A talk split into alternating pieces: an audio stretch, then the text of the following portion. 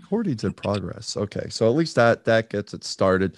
I'll just do a quick intro for something I don't have a theme for yet, but that's, you know, it's like the worst time of year to like try to start a new pod, or at least on my end start a new pod, because this is insane. Anyway, all right, I don't even know if this is actually like an episode in a series. If it is, it's episode 2 of the as yet untitled baseball show, which is probably the front runner for the actual official title. I'm John Comey. With me, probably as always at this point, I mean, we're one for one. Is Jim Melikar. How do you pronounce your last name? Yep, you nailed it. You got it. Okay, all right. So Jim's with us. Also, the anonymous general manager, which I feel like I need to get the ding from the WWE for Raw, for the anonymous Raw general manager. I think I need to do that. Welcome. How are you guys doing today? Outside of breaking stuff, doing all right. And also the Brenton household is with us. Brenton Efferman. Brenton, how's it going? Good, man. All everyone, my wife is here, so you got a lot of input from our house. Excellent. That's what I'm looking forward to. Today's show. This is Sunday, December 12th, 2021. We are going to be discussing free agency, and I think we're going to start to get to the meat of free agency here, as there have only been a couple minor signings so far, but today is going to be a bit of a primer in terms of, the biggest names here, or maybe the most interesting names. I don't know if we're going to say the biggest names, but definitely the most interesting names to watch over the offseason. Jim has put together a bunch of research and whatnot for some of these players. So, and in fact, I just need to get into the Zoom. We need to make sure we have the link there, and I need to request access to get that Google Doc. So I just got that. And then I'll put this, what is that? What did I just, what? Okay. I don't know. I just made something. I don't know. I guess, I don't know if we were to say today was, or this show was brought to you by anything. I guess it could be brought to you by Evan Longoria's GoFundMe.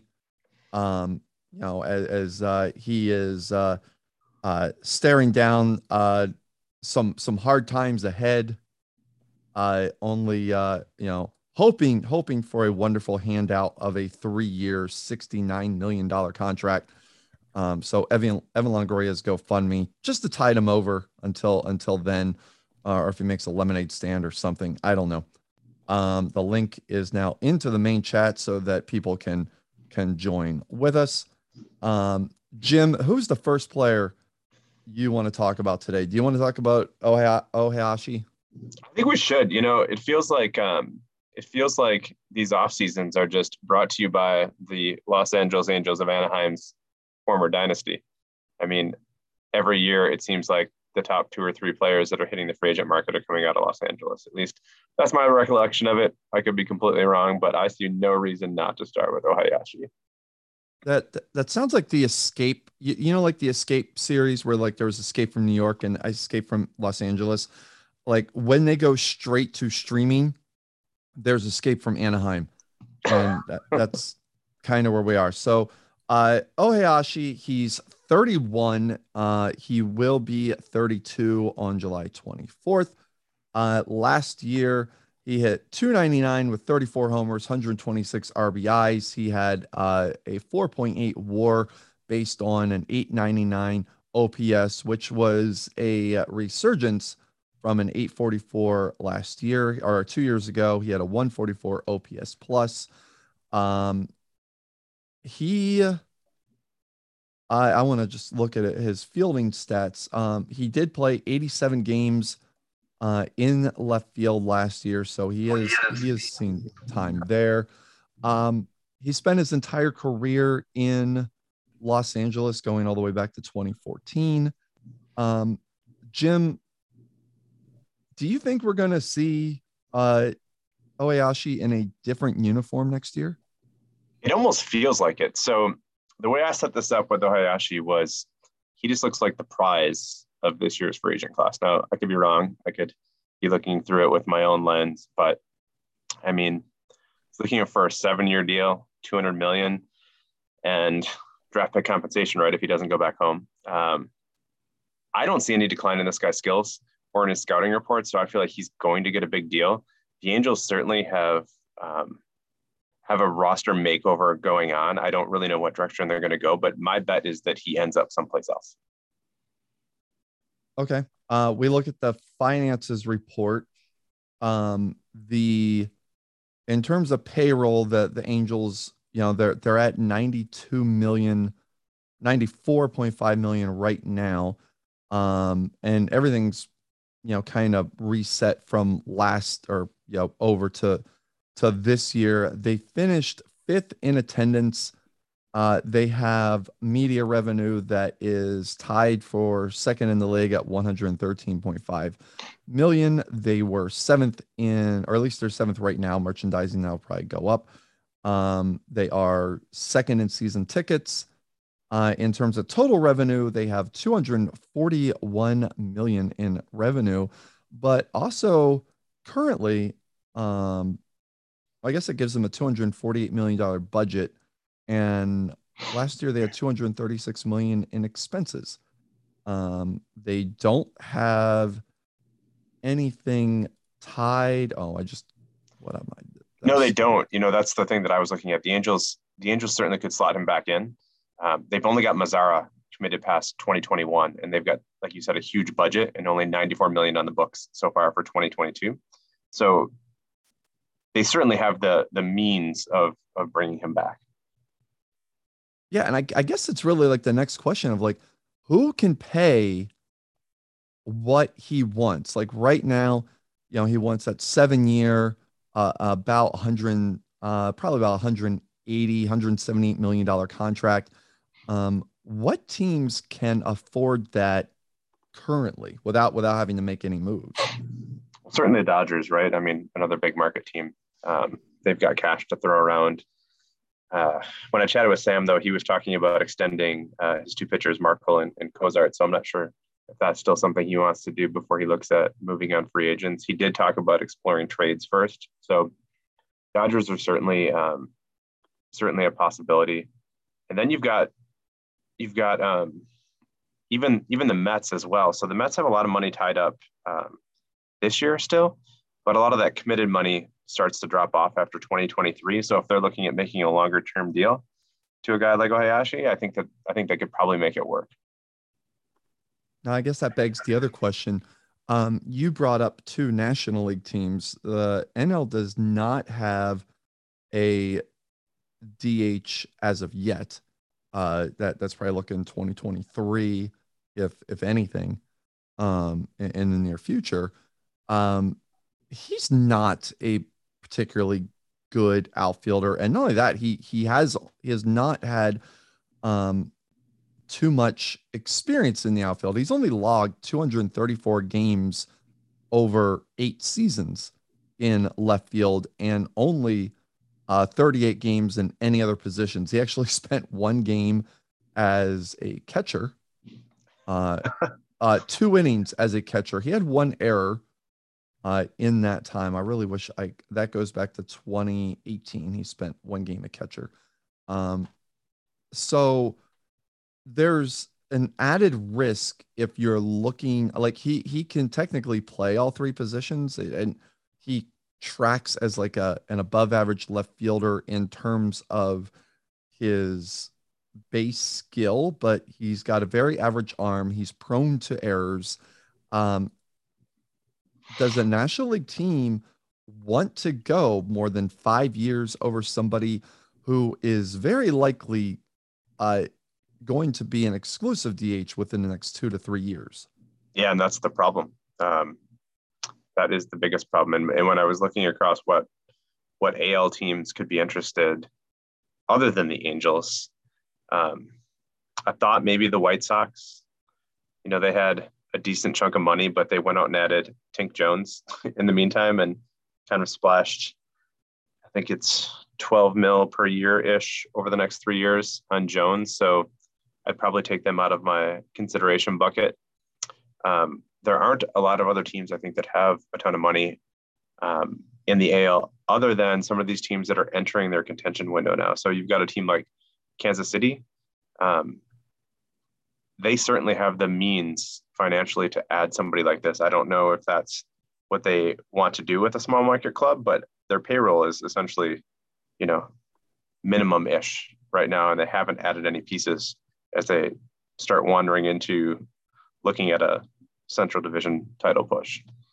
Yeah. Now, Anon, I'm curious, did you hear anything about the White Sox possibly kicking the tires on Hoeashi before they went and got Tink and breaking up that wonderful San Diego restaurant chain that he was looking at doing with what's his face, the pitcher? Oh, yeah, the Jones and Matula Steakhouse, which I think the league still has first reservations on opening night at. There weren't any direct links to the White Sox and Oyashi, but I think everyone has heard from the rumblings around in Chicago that they want to be active in the free agent market. They want to get better offensively, and we've seen them build around power bats these last few years. So it wouldn't have been a surprise if they were involved with Ohashi, but I don't think he was priority number one. And I think that's now a team that probably can be scratched off this list with that acquisition of Tink Jones. Agreed. I mean, possibly. I don't know that getting Tink like really does take them off the list. They have Puig, they got Tink, they've got Torres in center field. But after that, you know, just looking at their lineup, there's room for a potential DH. Like right now it's Zaragoza, who's making $12 million through next year. He had 216 with 35 homers. He is an all or nothing bat who put up only 1.0 WAR. I don't know how much the White Sox have for free agents. It's not much. I would say after grabbing Tink, I estimate them to have something like $10 million probably in the budget over the next couple of years.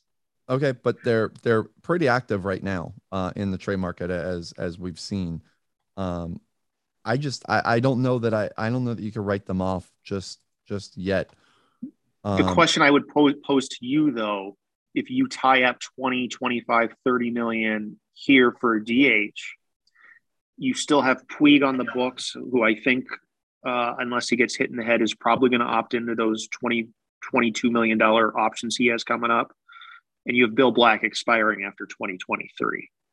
And as the face of the franchise, personally, I see them more invested and likely to extend Black in 2 years than sign someone that maybe we view as a DH for 7 years at the price that's being asked. Yeah, I don't disagree with that. I'm just like the White Sox appear to be in all-in mode. Or at least like, you know, instant contention mode. And as we know through MLB Pro's history, it's that the present is ever fleeting. And that tomorrow will most likely not look like today. And, you know, therefore I wouldn't, like, if you put 7 years in Ohayashi, like that contract's still movable. Puig is movable. Like any player is movable in the league. And so if they want to go and do it, I think it's likely they could do it and figure out a way to get Black. I mean, they'll have $8 million coming off of you know, with the Zaragoza contract. And they'll have, you know, they have $89 million so far on next year's books, and then $73 million in 2024, which makes Black, you know, like that still puts him in play, and that doesn't take into account arbitration and stuff like that. But if the White Sox start winning, their budget potentially goes up, and they have a chance to pay Black long term, then, or at the very least get a massive haul for both him and Ohashi if they were to go after him. And this could be all about nothing. Like I have no information. I don't know. The White Sox do look like they're at kind of peak budget availability right now. So I trace this back like 5 years for every club just to be able to have that perspective. And they were sitting at a budget of like $130 million 5 years ago, and they're at 160 right now. So this feels like a peak level, especially for a team coming off a crash year. I'm just not sure they have the room. I am super curious, and maybe Anonymous has a take on this too. Like, can Ohayashi fit on an NL team in any way? If it's, let's pretend it's even less than 7 years. If somebody can tie him up for 3 or 4, does it work or does it not work? I mean, 6 years in a row, 30 plus homers, hit 300 each year, or 30 homers, 100 RBIs rather, in a ballpark that really wasn't geared towards power hitting, Angel Stadium the last few years. I don't know if he's not a Gold Glove winner. He's not a good outfielder, but I think he can be an average left fielder. And if you can get an average left fielder and the bat being as good as any other left fielder's bat, I think he could play in the National League, especially if the DH does come, which I think we're all waiting for what happens in real life before that discussion comes about here, from everything we've been told. I think I don't see a reason why he could not end up in the National League. I've got an intriguing NL team for you then. Go for it. Miami. So Miami's coming into their contention window as well. I took a look at their roster. They've got Travis Swaggerty, who could definitely fill a full-time role in a corner outfield spot. And they've got, let's see, Acuna and O'Herlihy, I think is how you say it right now. And you could shift things around there. I think O'Herlihy played most of the games in left field for them last year, but he certainly is a defense-first option you could put into center field and not lose anything. Acuna is definitely well-suited to play right with his arm. So if they wanted to, jump into the mix and jumpstart these things, they probably could. They had the 4th worst offense in the NL last season, but they do have salary concerns, much like, you know, when I went into this prep, San Diego was another team that I thought had a lot of needs offensively, but also had a lot of money already committed and would have to shed that. So the Padres moved a little bit of money in moving Tink Jones, which should open them up to jump in on a free agent. I don't know if Ohayashi is somebody that they would be in on, but Miami was kind of like my dark horse candidate here. Now, there's one thing with Miami, and this really, I think, goes into the, you know, where they play. And I want to look at Cam Gallagher as just maybe, I don't like, he hit 209 last year in his first season in Miami, 209, 258, 373. He had 19 homers, 65 RBIs, but his OPS plus was 76. Is that on Gallagher, who was, I mean, even as recently as 2019 was hitting 311, like his OPS plus was 173. Granted, it was only in 29 games. Or is this indicative of the ballpark? Which, taking a look at the ballpark, their ballpark factors, like it heavily skews pitching, like heavily. It might be, I don't know off the top of my head, but it might be the least home run friendly ballpark, or at least like the least friendly friendly ballpark to what Ohayashi brings. And so would he be somebody that would benefit from being in Miami, and would the Marlins benefit from having a player like him is really the question. Well, it wasn't that long ago that the Miami Marlins spent $129 million on a 4-year deal for Miguel Cabrera, who has long been a designated hitter. So I think Jim's point is valid that this is a team that's willing to throw money around. We just saw them spend $5 million on Terry Francona, another over $1 million on a pair of first base base coaches. So a team that's willing to spend the money. And I think your point about the fit and what happened this past year, I think a general manager in Ryan, who would be the first to admit that at times maybe didn't give his team the attention to detail that it needed. So I think that maybe played into some of the struggles offensively. It would be an interesting move for him to end up in Miami. Okay. Just out of curiosity, let's just make a quick prediction, not tied to the over-under we'll do in a little bit. Jim, we'll start with you. Where do you see him ending up when it's all said and done? I think if I was betting, I might bet on him coming back to the Angels. I know I said that I don't think that that's where he'll end up, but based on money and history and all of that, that's probably where I'd bet. I'm going to take a side gamble as well and say that I still think the Dodgers could be a team that jumps in here. All right. Anon, what about you? I don't have a particular team. I just think it's a team that finished below 500 this past season. I think we're going to see a team kind of come out of nowhere and get him for around $25 million a year to be a designated hitter, left fielder, bolster an offense, and make a push to move past 500. Okay. All right. That takes us to the next player on the list, which is Caleb Cowart, who, as I pull him up here, he is 29, switch hitter, which I think does need to come into consideration. And I guess I should have said, Ohayashi is exclusively a left-handed power bat. Cowart looks like, he's a switch hitting power bat, but definitely has, he's better against right-handers, at least according to scouts. He was another Angel last year who hit 276, 333, 462 with a 117 OPS plus, 25 homers, 100 RBIs. His second straight year of hitting 25 homers, but also down from at least three straight years of at least 33 homers.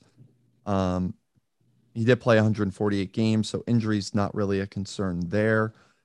He is seeking. He is seeking a 9-year deal at roughly $22 million a year. So 9-year, about $192 million a year, or 180. Yeah, 192. I guess sounds right. 189. Either are, but it says the Twins are interested, and I guess let's just start with what is his market.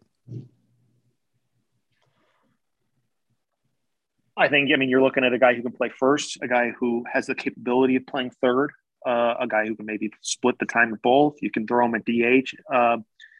He was a weird player for the Angels last year, had 4 homers through June, then hit the heck out of the ball down the stretch, 7 in June, 7 in July, 7 in August, 5 in September. So a tale of two halves a bit. A player that, again, maybe strikes out a little too much and doesn't walk a ton, but hits for average for usual typically, and has the big power bat. Yeah. And I'm wondering if that's what's going to keep the market a little bit cool on him. Right. So John touched on it. The power has been down for the past 2 years. I think that we can pretty much consider that like one step of some decline. on Cowart's bat. And then, you know, like you said, the low walk rates with the large amount of Ks. I don't see a team that's going to want to invest, you know, at this level on Cowart, but I think there's going to be a ton of interest because of the first thing you said, which is he can play first and third.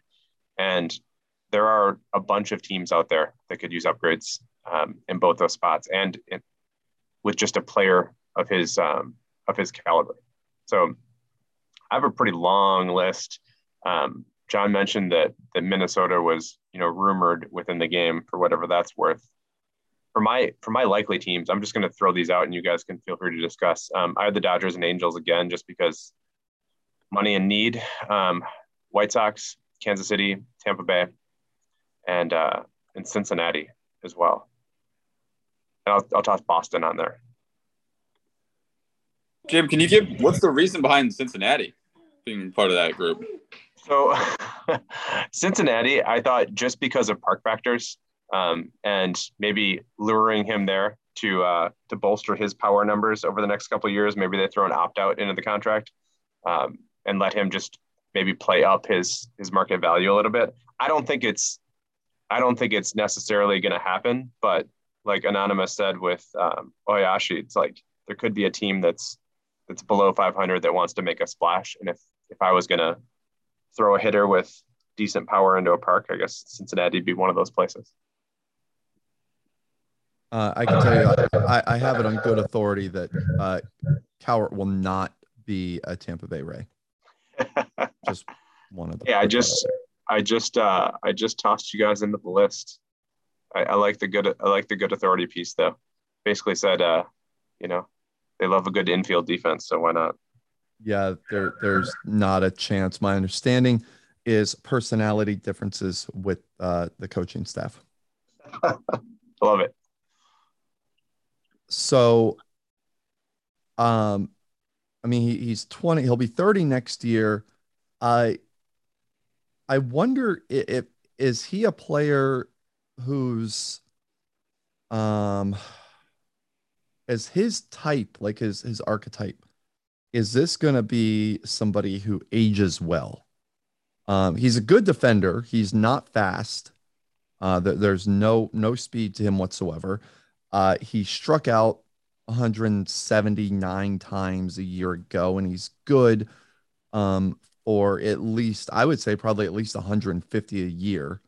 You couple that with the on base, a career 347 OBP, and a declining slugging percentage. It's 518 for his career, but it's been under 500 the past 2 years, and it was 462 a year ago. Is this a buyer beware situation where perhaps he's going to have to make more compromise on what he takes than any other candidate outside of Buster Posey? Like, do you think it might get to the point where he takes a 3-year deal or even a 1-year show me deal? No, I don't think it comes to that. I like the list that Jim posed earlier. Another team I'd throw out there, I think if Craig Kimbrell was moved, opens up potentially Toronto after losing Miguel Cabrera at first base. I think they're a team that could get involved. But I think it's, in reality, for now, a 2-team race. I think the Twins losing Nolan Arenado have a strong chance to be heavily involved here. And I think the Angels are a team that should not be overlooked to getting back involved here with Cowart and opening at third base. Are they sold on Brian Hennessy's ability to play first base? While there wasn't an ability to get an extension done, I think the Angels are still in play here. And I think it comes down to the Angels and the Twins. What about Seattle? They lost Longoria and Silva, right? They did. But I think there's more pressing needs in Seattle. And I believe Danny Holson's entering his final year of his deal. And I know there's been long rumored discussions that if he ever hit free agency, he would end up in an Angels jersey. And I know Seattle doesn't want that to happen. So I think the focus is not on Cowart getting involved with Seattle. Mark Baker, player option, he's probably going to be heading towards free agency after this season. Same with Mark Appel. So a team that we've heard is close to rebuilding, but can't get the offers to rebuild. So they're not rebuilding. Giving out a set, if it came down to that 1 or 2 year deal that you were talking about, I think Seattle gets involved. I just don't see it getting to that point. Yeah. You know, another team where it's like, hey, could they clear some money? And I don't think that they can, to be clear. Cleveland has big needs here too, right? They lost Sandoval. They lost Ryan Wheeler. They don't really have a lot of internal options. I don't know if they're trying to keep their contention window open with Andrew taking over or not. But that's another team that I had kind of on my less likely list. The Twins were definitely kind of my perfect destination for them. Like you said, Arenado left. They're developing Richard Davis at first base, but they really don't have any other internal options. And another team I'll throw out there, and you can bat this down, Jim, is the Tigers. You went out and you did get Devin Lewis, but for a season and a half, we've been hearing the need for an offensive bat, whether it be at DH. I guess Noonan had the resurgence and Wheelock looked good at times at first, but it's felt like the Tigers have a desire to get better and get better quickly. And these are the type of bats that could help without a need to extend anyone in the near future that still could fit into a longer term winning window. Yeah, I have a feeling on good authority that the Tigers would probably be in on Ohayashi before Cowart, just because of what you mentioned with Noonan and Wheelock. And left field has Luis Edgar, who came over in trade from Colorado, and prospect Jake Venables waiting to come up through the system, but there's nobody there. It could use the fit might just be a little bit better with Ohayashi, but you know, we've looked at Cowart as well. Okay. So let's make final predictions here. Where does Cowart end up when it's all said and done? I think Minnesota. Okay.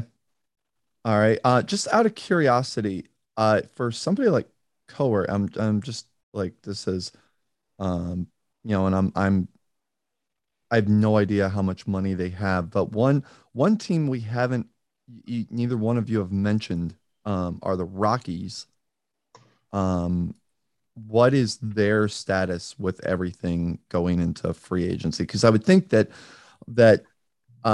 these two teams have a chance, or like these free agents could be in play. Although looking at their 2022 contracts, is that a 187 that I see, or 107? That's 187. Okay, yeah. Well, then that would take them out of the running. They've got budget issues. They're still sitting at the same payroll that they had at the end of last year, and it looks like budget wise they've only increased $5 million. So I had them on the list. I thought just in terms of fit with power and all of that, but I don't think that they can. I don't think they can. The change in general manager, the change in the front office took Colorado out of play. I think I don't think they see with the same philosophy in terms of team building. What's the change? The prior GM left at the end of the season. Eddie was all about winning now, and wasn't afraid to push the envelope. We saw it bringing in Steve Winter, Clayton Kershaw, Trevor Bauer, high-priced players, and kind of figuring out his way around things. The new front office already moved Alex Bregman earlier in the offseason with still quite a bit of team control under his belt. And we've heard that the likes of Correa and Kershaw are not going anywhere, while Abe and Winter were heavily on the trade block. So if you're looking to move Abe and Winter, I just don't see how. Then again, spending the money elsewhere, I just don't see it. Makes sense. I think I remember Eddie. If it's the same person I'm thinking of who wanted to trade every day. Yep. Yeah. Got okay. It. Okay. Well, it makes sense. All right. Let's go to a player who was near and dear to my heart a few years ago, Brett Lawrie. Lawrie a former Philly. I actually was looking back through his history earlier, just kind of going down memory lane. Lawrie, he'll be 32 in January. He took a step back somewhat last year, or at least he did when he got to New York. Like his average really plummeted, though it might have been on par with a couple years in Milwaukee.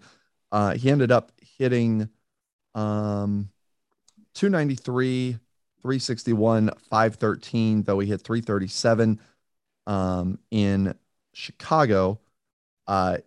Overall, good for a 4.4 WAR, 136 OPS plus, but with the Yankees, it was just 100 OPS plus. Overall, in his career, going back to his first full season in Philadelphia, 2016, he's been good for about 20 to 25 homers a year, about 80 RBIs, good defense. Again, 31, he is a right-handed hitter. He is seeking, I have to scroll down here, he's seeking a 7-year, about $140 million deal, about $148 million. Nobody right now looking to sign him, at least according to any rumored demand. Jim, what can you tell us about Lawrie and the landscape for him? So for me, I think that 7-year 140 is a very, very large pipe dream. I don't know what he's going to get, but it's going to be a lot less than that. I look at him as a player who's already in a decline phase of his career. He had a great first half with the White Sox. It was pretty amazing, actually. And then, went to New York and was just trash after he ended up there. I think there's two teams with money that, that both have needs at, second base, third base, Dodgers and Yankees. I could see either one. I don't know if the Yankees will be scared off from what they saw in the second half. There's a host of kind of second tier teams, but I'd be curious to hear what Anonymous thinks on this one too. Well, first off, I don't know how the Yankees come up with free agent money. That would be an adventure if they did. I guess I want to go back to what you said. The 7 for 140 being unreasonable. Unreasonable in terms of length or average amount? I think for length. I just don't think anyone's going to get anywhere close to that. Okay. I agree with that statement, but I think 4 for 80 is reasonable. I think he can get $20 million somewhere. I don't know where it is. But similar to Cowart, maybe there's decline, but it's also been pretty consistent outside of finishing the year in New York. And that was coming back from injury, I believe, to finish the season.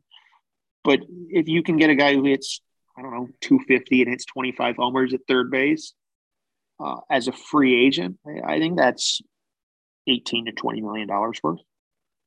Yeah, certainly. And, maybe the White Sox, are interested. Like we said, they have a little bit of money, and he had a good first half there.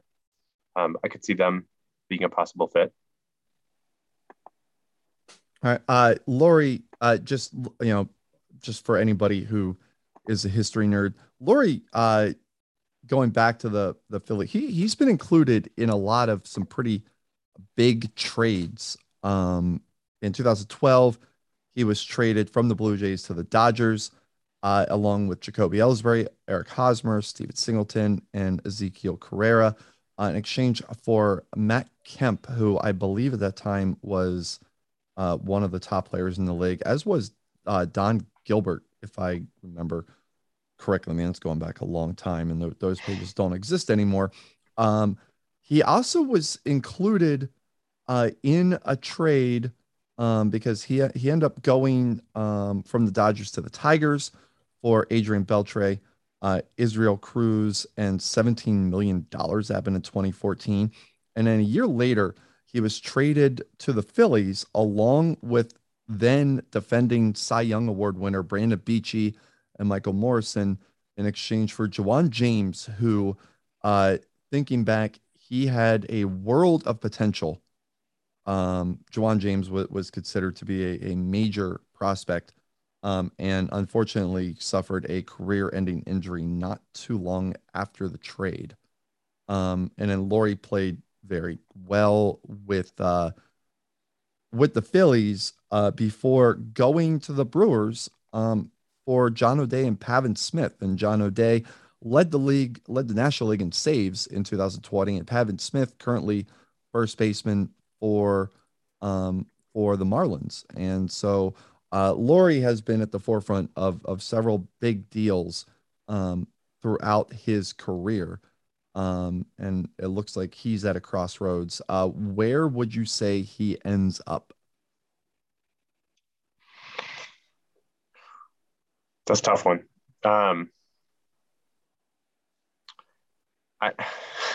I almost think the Yankees, I know you said that it would be tough for them to go with free agent money, but I'm just not going to count Red out.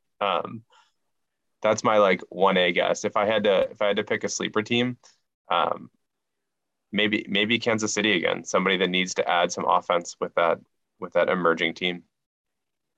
Ooh, I would say this goes whoever finishes second for his name is already escaping, but that we just talked about it, the corner infielder, right? Cowart. Cowart, yeah. So if somebody's in on Cowart heavy and it's part of their plans and he signs a little later in the offseason, Lowry's still out there. He feels like a consolation prize for somebody who was sort of shaping their offseason plan around somebody like Cowart. What team that is, I don't know, but that's the way I see this going. I think two other teams at play potentially here are, again, teams that – well, one team that really doesn't have any major league offense but has a ton of young talent coming up, and that would be the Baltimore Orioles. You throw him at third base, maybe replace Michael Antonio, stick him kind of in the middle of the order, top of the top half, second, third, fourth, somewhere along those lines. Give some protection to some of the young guys coming up. You put someone who gets on base. You score a few more runs than you do for the young pitching you have coming up. I think they're an option. Boston, as Jim mentioned earlier, for Cowart, could be in play. You already have Todd Kuhn and Dave Allen on the infield. Third base wasn't very successful last year. You add him there. And let's not count out the Chicago Cubs when it comes to spending a decent amount of money in free agency, having moved Pablo Sandoval, having moved Rivera. I think money has opened up in Chicago, and Brett Lawrie could end up in the Cubs' hopes of jump-starting things back onto the winning track for that franchise. Yeah, you made two good points there. So Baltimore is a team that I had in on Cowart as well. I mean, they've got Tatum and Senzel at first and third, and they're kind of they're going to build toward a contention window, right? So if they want to put a few years on somebody like this or on somebody like Cowart, I could see them putting somebody like that in the middle of their lineup. Boston, same thing. I mean, they had, is it Piguero? Is that how we're saying his name? Piguero? Yes. Yeah, and he was awful after coming over from Texas. And Kenny Gentry, I think, is the guy that you're thinking of at third base for Boston, who's, he's nothing special. So for a team that needs to add some offense while Sawyer Cleveland's out on the mend, these types of players, I think, could definitely be attractive to Boston. They also have a really big need for pitching, though. Just to put it out there, Gentry, at least according to Baseball News Network, the positional rankings by position, Gentry ranks 29th out of the 30 third baseman. Minnesota does not have a third baseman currently. Obviously, they're in transition there. And if you're looking at just third baseman, in terms of second base, if he's going to be a second baseman, the Red Sox would not be a fit. Under that scenario, they have Todd Kuhn, who ranks second on this list. The Orioles rank middle of the pack with Luis Arias at second base. And then at third base, if I can fire they even on this list, they're like 34th out of 30 teams. Seriously, where are they? Oh, they're there. Morales ranks 19th overall. Yeah, I guess the one thing I wonder about Lawrie, and then we'll move on to the next one, which I guess is the segue into the next one, which is Nolan Arenado. Is there a market for three high-priced corner infielders. If they're all, if you're looking at them as third baseman, I mean, I guess Cowart would be more of a first baseman, but is there a potential big loser here among these three players? And then we'll talk about Arenado in more detail. And if so, is it Lawrie? I think there's enough need at second base where Lawrie can play. The Mets would be another team I'd toss in there. They lost Jose Torres to free agency as well. So they're another team with budget that could make things happen. I'm not sure if there's a loser. I think there's enough position flexibility here and enough need in the market that I don't really see a loser. Okay. There'd be a loser if, I don't know if he's there in the kitchen right now, if the Atlanta Braves decided to, in fact, move Marvin Grunt, the player that at times has been rumored to be on the block. I believe Nick Madrigal is going to play third base in the future in Atlanta. So if Marvin Grunt became available and you had another viable starting quality third baseman into the mix, then perhaps Brett Lawrie could be squeezed out of the bigger payout. But if we were just looking at free agency and not taking trades, and I think there's enough, as Jim said, for all three to get close. Again, maybe not in terms of the length that they're all wanting, but in terms of their average value, I think they'll all come close. You know, that's a good segue too on Arenado and the Braves. That's a team where, looking at their roster and looking at Grun, he's a definite upgrade. Arenado would look great in Atlanta. But the conversation I just had with Brenton yesterday or the day before, he seems more inclined to go after the younger controllable players. He said that it's tough for him to want to spend money in free agency. And I think that both Lawrie and Arenado are going to cost, an arm and a leg, and or maybe a couple of each, maybe a couple arms, couple legs. And I'm not certain if Brenton's going to get in there or if he'd rather deal some of that prospect currency to bring in a younger player that's more controllable. Yeah, so Arenado, just to go over him, he's 30. He will turn 31 early in the season, April 16th. He's coming off a 245, 302, 465 year for a 104 OPS plus. Did it 34 homers, 102 RBIs. He struck out 120 times. I'm wondering how much of that was lineup protection with Gary Copeland or if you saw more guys on base. Those were career highs in home runs and RBIs. He obviously, he has fantastic defense, or at least I guess last year, maybe it was a little overblown. He did have 11 errors and a .963 fielding percentage. 1.92 rating. He'd have efficiency of 1.006, a 1.0 zone rating, which I am not really sure. I mean, those numbers are down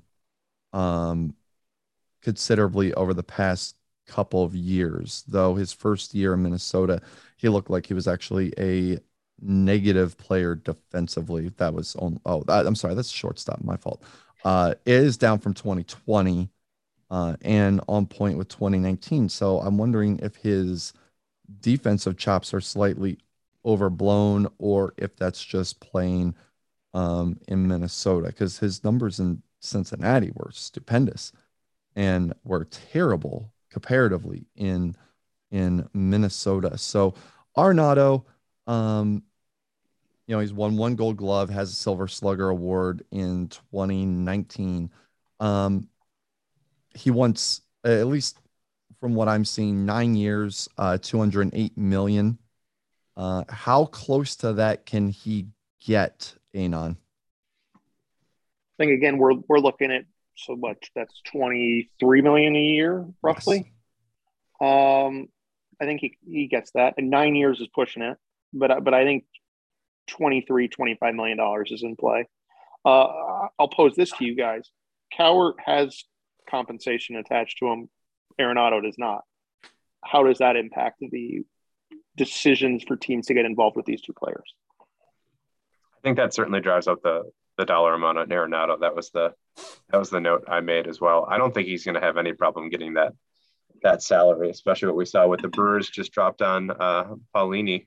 I think that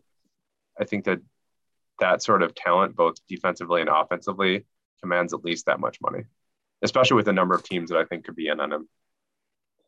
I think ultimately that this is a rather simple equation at play here. I think if Cowart ends up in Minnesota, which I think both of us predicted, Jim, yeah, I think Arenado ends up in LA. And it's just a switch. The Angels and Twins switch players. I think that's is the simplest form at play if Cowart signs in Minnesota. If Cowart signs in LA or elsewhere, I think obviously this becomes a giant mystery again. Perhaps Minnesota signs Arenado back. But I think this ends with Arenado in Los Angeles. It certainly could. So my note on Los Angeles is they've got Anthony Kerr at second base / third base. But Arenado would be an awesome addition, right, to a team that's like looking to put together their next generation of championship rosters. And I think that they don't have any good internal options. So why not bring on Arenado for a long-term deal? A couple other teams that I had on the list for Arenado, if we get outside the realm of simplicity, you've got, again, the White Sox now made a move, but I thought the White Sox had a really ground ball heavy pitching staff, Black and Wallace being their two big pitchers. Arenado would have looked great playing third base there as well. I think that's less of a possibility now, but you do have a couple other places where I think it's possible he could land. As we said, Justin Jabbs loves splashy deals. He does have Jake Berger, who looks like a poor man's version of Arenado already, and he's 6 years younger, so he's probably not going to want to mess with that, but I mean, it could happen. And there was one other team. How about the Rays? Rays love defense out here. That's, you know, a possibility. I think the issue with the Rays is, I think, one that's perpetually with the Rays, and that is financial flexibility.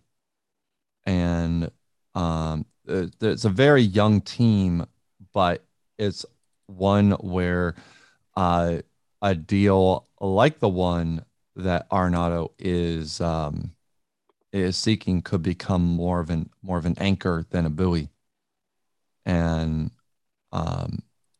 that can make it somewhat prohibitive. It's also possible that the Rays can't even afford the contract that Arenado is seeking. That and the fact that the Rays have seemingly a gazillion prospects of AAA that are pushing AAA and AA that are pushing for time. There's Miguel Leon, who's going to be probably traded this offseason, but Bobby Witt, if he's not traded, do you start playing Bobby Witt at third? Like, O'Neal Cruz is there. He hasn't been very good so far. There's a lot of questions with the Rays where it does not, Arenado doesn't really seem to fit that timeline of helping the Rays in the short term, or maybe it's a trade chip in the future, but I'm not sure that the Rays are going to be a fit for him. So I guess right now it looks like the team that's rumored to be interested in him is the White Sox. We'll of course see how that plays out. But Jim, where do you think he's going to end up? Do you agree that maybe this is a de facto trade of Cowart for Arenado? It certainly could be. I will say that Detroit has also looked at him.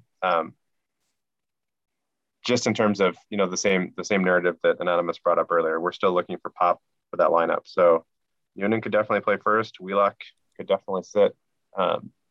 He's one destination, but I am going to say the Angels with the sheer market size, budget, and financial flexibility seem like the logical choice for Arenado. Would they take Arenado over Cowart, do you think? I don't know. Anonymous, what do you think? Yeah, that's a good question. I don't know how much of Cowart's entering free agency was his desire to hit free agency, a inability to reach a deal, or if the Angels were ready to move on. That's unclear at this point in time. I think Jim is right. I don't know how many internal options they have at third base for the near future. I think they would probably be prefer Arenado and then take the pick that would come with losing Cowart. I think that's probably that's. I mean, there's one other team we haven't mentioned, and I'm just going to throw them out there. And I don't think it's going to happen, but we've seen Scott do things before that we didn't think would happen. Would be Oakland. An ability to move Zach Greinke, I think, at some point. You move Chad Scott at some point. You all of a sudden free up $18 million for this coming year. We saw it last year. Anthony Rizzo, last minute, end up in Oakland. Again, a team that has some young outfielders coming up. I do believe they have Brandon Gill at third base in the future, but perhaps Oakland, the rebuild for the future, I think it's easier said than done. A lot of the time in Scott's mind. So an ability to speed things up. I think Oakland could be another team that sneaks in here, but I think in the end, he ends up as an Angel.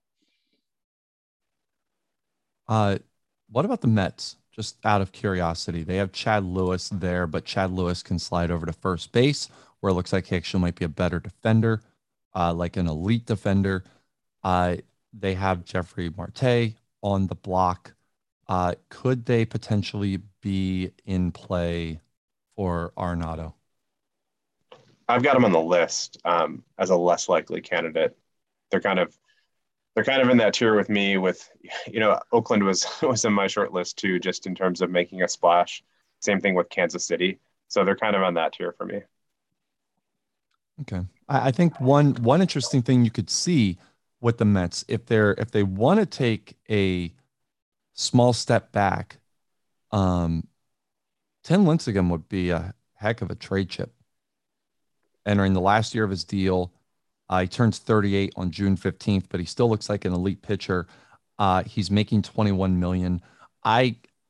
If I'm the Mets and I want to bring Arenado, I might be having discussions about moving Lincecum and possibly Marte, like as a package deal. So that I'm not taking on extra salary if I'm able to sign Arenado, and then get something for Lincecum's expiring deal. I think it's something potentially to throw out there if the Mets are looking to stay financially nimble. Lincecum coming off that 7-13 year, but his WHIP, was 1.26, and that was on a bad Mets team. Still average less than a hit per inning. What's the velocity done? Is the velocity staying stable? Let me take a quick look at that. He's at 91-93 right now. According to scouts that I've talked to recently, he's still at a elite changeup, elite slider. His fastball still looks to be above average, and especially in terms of movement. But he is he's somebody that I feel like for if I'm the Mets, I'm really trying to move him, and let yourself slide back at least a little bit. But Arenado would make sense if they're able to clear that salary off the books. He does make sense for them. Given that they're going to have an opening at first base soon, I'd rather short up with Arenado.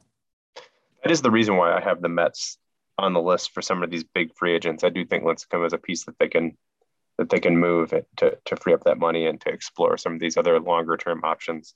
And Marte, I know, has already been rumored to be on the block. Have you heard anything about Lincecum, Anonymous, or has there been no rumblings there? There haven't been. He's the tough player to gauge because if you put yourself in Bruce's position, I think you're not going to trade him within the division.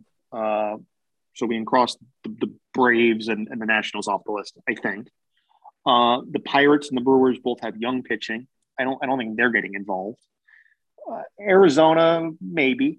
Colorado, probably not. And I don't think the Dodgers would get involved. And then you look in the American League, the favorites heading into the year again, Toronto's, they're a bit cash strapped. The Mariners have absolutely no need, and the Angels are letting these other players go instead of re-signing them. So I don't know how interested they are in getting involved in Lincecum. It could bring a team like Houston into play, a team that has been after strong pitching. But would you have an agreement between those two teams? I don't know. I think Houston would be the team to watch if Lincecum hit the market. What about Boston? A one-year deal? Yeah, Boston could get involved. I mean, I don't think Boston's going to be in danger of overtaking the Jays, but hell, I don't know. I don't know if anybody's in danger of overtaking the Jays at this stage. At least, especially with Sawyer Cleveland coming off of injury, missing probably April, could put them behind the eight ball to start the year. Toronto's bullpen still has some issues to sort out, but otherwise, Toronto's the team to beat in the American League East for now. Yeah. We did go over. Yeah, we did predictions on Arenado. There's one guy I want to talk about before, like, who's not on Jim's list, and that's Evan Longoria. Really only for this question. Did Seattle screw him over by, he's got it looks like there's compensation for signing him. I would guess he's not going back to Seattle unless it's on a short-term team-friendly contract. But he is somebody who can still help a team. And to be honest with you, this is you have the Rays in here as teams pitching like a third baseman. Longoria strangely might fit the Rays more than Arenado does, because at least with Longoria, you know it's a short-term window. Like, you're not hitching yourself to Arenado for at least 6 years. Like Longoria, it's 2 to 3 as the kids, get ready to hopefully contend, and Longoria makes sense in that vein in just terms of timelines. But does the pick compensation really kind of negate his potential market? I think the compensation changes that were made a year ago, in that it's not guaranteed to be losing your highest pick, but if you can get him for under $45 million, so a 2-year deal at $40 million, he gets his $20 million a year, and you only have to give up a third-round pick. I think there are teams that can do that. I think we have a GM who just joined us who might be involved in that at that price point, under $45 million. Again, if we truly are maybe looking to replace Marvin Grund, as I suggested earlier, and if Nick Madrigal isn't quite ready for third base, if you play him at second a little bit, short a little bit, I think Longoria could fit in near the top of the Atlanta order, hitting in front of Taylor Sparks, Tampa Bay, or even if the Angels were to miss out on Arenado, Cowart, a team again at third round pick. If they gain first round picks elsewhere, already gained one in Paolini, they're a team that could be involved here. But I think you're right, John. Seattle didn't do him any favors attaching that compensation. It's going to be very hard for him. Can you comment on that? Yes. Let's go for it. I'm assuming you were. Team me up for that. Longoria. Jim and I talked about this yesterday, right? With the Braves and our finances and just maybe the misallocation of where they are at this point. All the money for the Braves is still in scouting and development. So if they're willing to move off of that and maybe give up on putting all the money into developing that farm system, they can reallocate some of that money into Longoria for a couple of years. And it makes sense for them to try to push in to compete here for the next 2 years, right? With a team as young as they are, but also with a lot of pieces nearing the top end of that arbitration and Sparks and Alarden's people, they're going to need to make a move if they want to compete, because they're going to have to drop some players. So it's not a bad call. I mean, if Atlanta's going to make a move in free agency, it's going to be somebody like him, or they're going to make a mistake and sign Arenado. So I think it makes sense. What we were talking about earlier with Cowart, while he maybe traditionally has had better betting averages, he doesn't walk. Whereas Longoria, maybe his average was down last year, but his on-base percentage, I think, was still 360. So he still walks a ton, which I think people and baseball nowadays is still quite attractive. You know, I think the Dodgers are another team that would be a great fit both ways on Longo. They've got their top two guys too are extreme ground ball guys, Cozart and Markle. So I think in terms of adding somebody who's elite defensively over at third makes a ton of sense for the Dodgers. They are a team that's been hard pressed to get people on base, yet they still seem to score a decent chunk of runs. But I think adding a guy who with an elite eye at the plate who can get on base at a 340 clip, I think that would be huge for the Dodgers. I mean, you look at Dodger Stadium, it is a pitcher's ballpark in terms of average and, you know, the parameters there, but it's also a power hitter's ballpark. And I think that's where you see what the Dodgers, you know, how they go about their runs is, you know, through the air, you know, like McDaniel, 20 homers, Garcia, 23, Profar, 14, Soto had 30, Kurt Franklin at 22, Jeffrey Moore had 12, while hitting 196. They, outside of Soto, they didn't, Garcia got 73 walks, but that came against 179 strikeouts. Soto had 123 walks, but against 166 strikeouts. They had five guys on their current roster who had over 100 strikeouts, including Moore, who played in just 124 games, had 422 plate appearances. Having Evan Longoria makes a lot of sense for that team, especially when you could potentially shift Garcia over to shortstop and even Profar over to second base, which would really stabilize the defense, because they have Richard Hall, who played 40 games with the Dodgers last year, but he had 221 and has below average defense everywhere. Like, Hall doesn't look like an answer. Longoria probably makes the most sense for the Dodgers, just in terms of again, having somebody who will take a walk. And if you have Soto and Longoria back to back in that lineup, you're making life way more difficult for pitchers. But also just the shift in defense of you know, Garcia, who is a solid defender,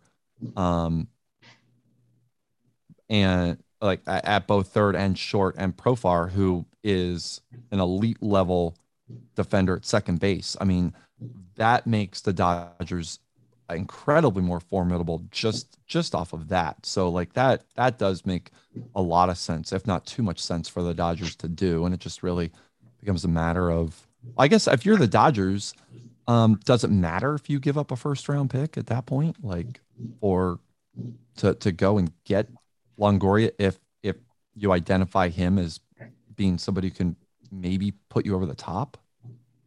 I don't know. Like, I feel like maybe not. Like, like their math is different than some of the smaller market teams, like the Orioles or the Rays or something like that, where they may not want to give up a higher draft pick to overpay for Evan Longoria. I think the Dodgers can make sense. Another team I'll throw out there that we haven't talked about much today is, how about the Pittsburgh Pirates? You move Alex Baum over to first base. Jaime Candelario comes off the bench, and you throw Longoria over at third base. You have I think they were fifth in on-base percentage in the National League last year. You put him in front of behind Jared Stevens, in front of Baum, Conforto, and Schlecht, and you stay right there among the teams to beat in the National League next year. Okay. let's move on to somebody who's actually on the list. That was me hijacking everything. Cesar Lopez, infielder. Lopez, here he is, 28, right-handed batter. He hit 244, 293, 398, or a 94 OPS plus, 2.9 WAR with Miami last year, 18 homers, 75 RBIs. Did strike out 4 times for every walk, 161 to 41. Is an elite defender. That is not hyperbole. Elite at 3 different positions. He is perhaps one of the strongest utility players in the league. Again, he just turned 28. He is looking for $17 million a year over 3 years, well, I mean, that's actually what I'm saying. Oh, and it says here, and I just got word from a scout that he is leaning towards signing with Washington. Interesting. Yes. And that right now he might be seeking upwards of 3 years at $22.8 million a year. That might be what it takes. So it might give you an idea of what the Nationals are allegedly offering him. So Jim, how much does that news screw up your, what you had done with your research before? None. So Washington's my #1 landing spot for Cesar Lopez. And that was without even having all this inside info that you gave. They've got a need of both shortstop and second base. It makes way too much sense not to end up in Washington. There's a host of other teams that we've kind of chatted about already. Basically anyone who's had a need at third could get in, and Cesar Lopez as well. He's not going back to Miami. I think that much we know. It depends where some of these big third basemen fall out too, with Arenado and Longo, and even to a lesser degree, Lowrie, being that he plays both second and third as well. Couple things about Lopez, and then I'm going to turn over to Anon. His scouting report has him, scouts love his leadership, his loyalty, his work ethic, his intelligence. He's not an overly adaptable player, which is weird for a utility guy. The issue that I think you run into with Lopez, and I maybe you don't really care that much given just how well he could play defense around the diamond, is that his on-base percentage so far in his 3 full seasons culminates in a 295 on base mark and a 702 OPS. That probably won't inhibit anybody from signing him, but does it perhaps maybe pigeonhole him into playing maybe just shortstop? Like, does that kind of stigma really matter anymore, that you want to have offense at a certain position? Or are you just paying this guy for defense and whatever you get is bonus, Anon? I think he's the MLB pro version of Dan Ugla. You stick him in the 7, 8, 9 spot, and you get your hopeful 25 home runs, 20 to 25 home runs. Unlike Dan Ugla, you hope you get Gold Glove defense at second or short, and you accept a sub 300 on base percentage. You just go from there. I think you don't force him into being something he's not. He's not going to win a batting championship. He's not going to be a middle of the order hitter because of the inability to draw walks. But among 7, 8, 9 hitters, he could be as deadly and as feared as anyone. I think with the power and with the superb defense that he can provide. Yeah, I've got a few teams on the list outside of Washington. Like I said, I still think they're the favorite. Being that we know he's not adaptable, John, maybe he wants to stay out in the NL East where he knows those pitchers, right? He could stay with Washington. He could slide over to the Phillies. They've got a need at shortstop, and while they did score a ton of runs last year, they still need a little bit more punch to compete with the Diamondbacks in the NL, or some of these other up and coming teams as well. The Mets, they've got a hole at second base. They've only got one internal option in Chris Sice or Cease, and he's defense first. Detroit has essentially nothing at shortstop. They've got two youngsters in Hardy and Holland. They don't really have a heavy ground ball staff, though, that could really benefit from somebody's defense like him, but they still have a need for that that pop in the lineup. And I guess if I'm going to throw one other team in that we said, you know, makes money happen, it's again, the Yankees. They solved shortstop and third base with Luna and Sano last year, and they've got two heavy ground ball guys with Eovaldi and Sonny Gray. Maybe he fits there. A team you brought up that I love is the Philadelphia Phillies. You have Charlie Harper at second base. You have Cam Gundy at third base. Luis Urias has been okay at short, but you could bring in another power bat here. Yeah, I think we're expecting Luis Robert and Andrew Vaughn in the outfield. You're going to be able to move one of Josh Bell or Anthony Hale, most likely. A team that can hit a ton of home runs. And it frees you up. You, again, extensions, money for the future. You have guys tied up for a while. I think he'd be a perfect fit in Philadelphia. I think the Nationals, and I'm looking at ballparks right now. The Nationals have basically the opposite of Miami's park. It is a decidedly offensive park, especially when it comes to home runs. That might actually be, and you really have to think about what Lopez did in Miami. Remember that park is terrible for hitters, and his numbers did go up. In terms, like, it's not much, but his average went up 19 points. His on base went up 4 points. His slugging went down, of course, but he still hit 18 homers in a huge pitcher's park. With the Mets, I feel like that would probably be the worst fit. The Phillies would be a good fit, but the one team that I think would make a lot of sense just because of the holes they have in the lineup that they have around would be the Twins. You can stash him at the end of the lineup. You're getting ridiculous defense wherever you put him. You can move him around the field. I feel like, you know, if they're going after like a Cowart or something like that, like I kind of wonder if Lopez might make more sense for them than Cowart. So what I had on the Twins for this, and with Lowrie as well. I mean, sure, they could shift Dave Wilson and play him at short rather than second base, and put Mark Johnston in more of like a super sub role, and throw somebody like Lopez in. I don't get the feeling that's the type of move the Twins are looking to make, but they certainly could do that. Well, but you don't have to shift Wilson.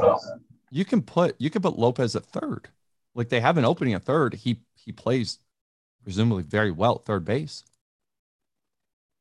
Like, to me, that's something where you don't have to move anything to accommodate for Lopez. Like, his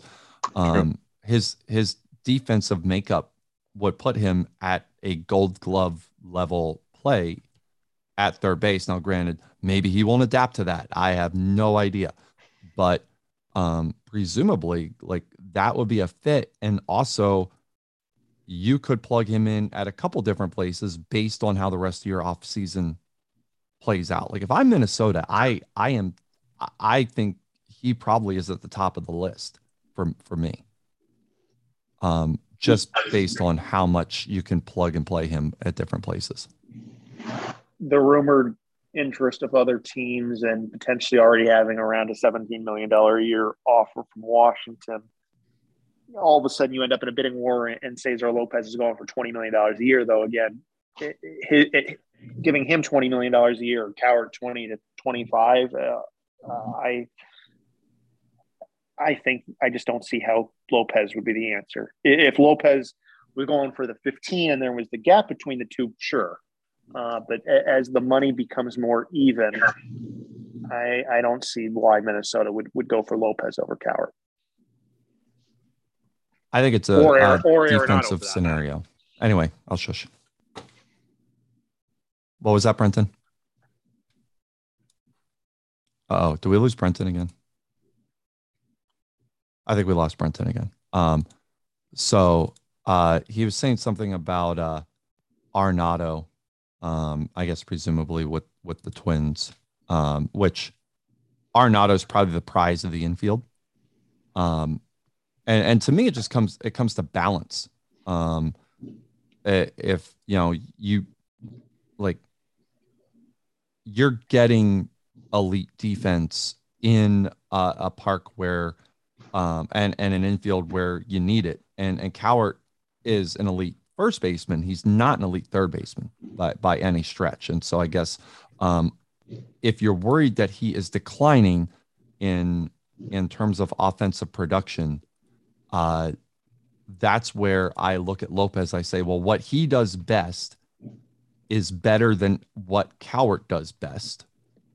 And if you already have Gary Copeland in your lineup, I feel like you could put an emphasis on defense and on somebody like signing Lopez to help make other parts of your roster better.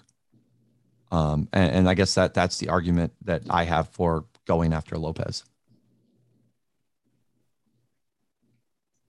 Now I'm beginning to wonder if anybody heard that. I have no idea. I heard it. Okay, we're just thinking. Okay. Yep. We're tracking with you. I know, Comey, that you're somebody who values defense quite a bit, and he certainly provides that. I mean, I would love to tuck Cesar Lopez into Detroit's middle infield, corner infield mix, but like Anon just said, at that price, I'm probably out. And it's not to say I don't think he's overpriced necessarily. I still think at 15, 17, 18, it's what he deserves. For sure. I just think maybe if there's those two guys above him who maybe deserve more than that, but if the market isn't going to allow them to get their $25 million in it, so if they end up falling back a little bit, I just think the gap between Lopez and those other guys isn't worth Lopez. That's kind of where I stand. Yeah. No, it makes sense. I mean, you have to pick your poison somewhere. And it's just, like the presence of Copeland in Minnesota alleviates a lot of offensive issues. And given the issues that we've talked about that Cowart may be facing, to me, it makes a very interesting discussion. Where, is he foregoing to Washington? He's also interested, for the White Sox as well. But do you think Washington's a foregone conclusion here? I don't know if it's foregone, but they've definitely pushed the market up on him. I mean, even when I pulled his rumored demands, it was 7 years, 104, which works out to something like 14, 15 million per year. So if Washington is indeed pushing the price up on him by even 3 over his rumored demands, they seem pretty hot. I mean, I think Washington's where he ends up. Washington or Chicago. We saw it with Brett Lawrie. With Lawrie gone, traded last season. If Chicago, the Tink Jones again, the situation and how that impacts Chicago, I think is interesting.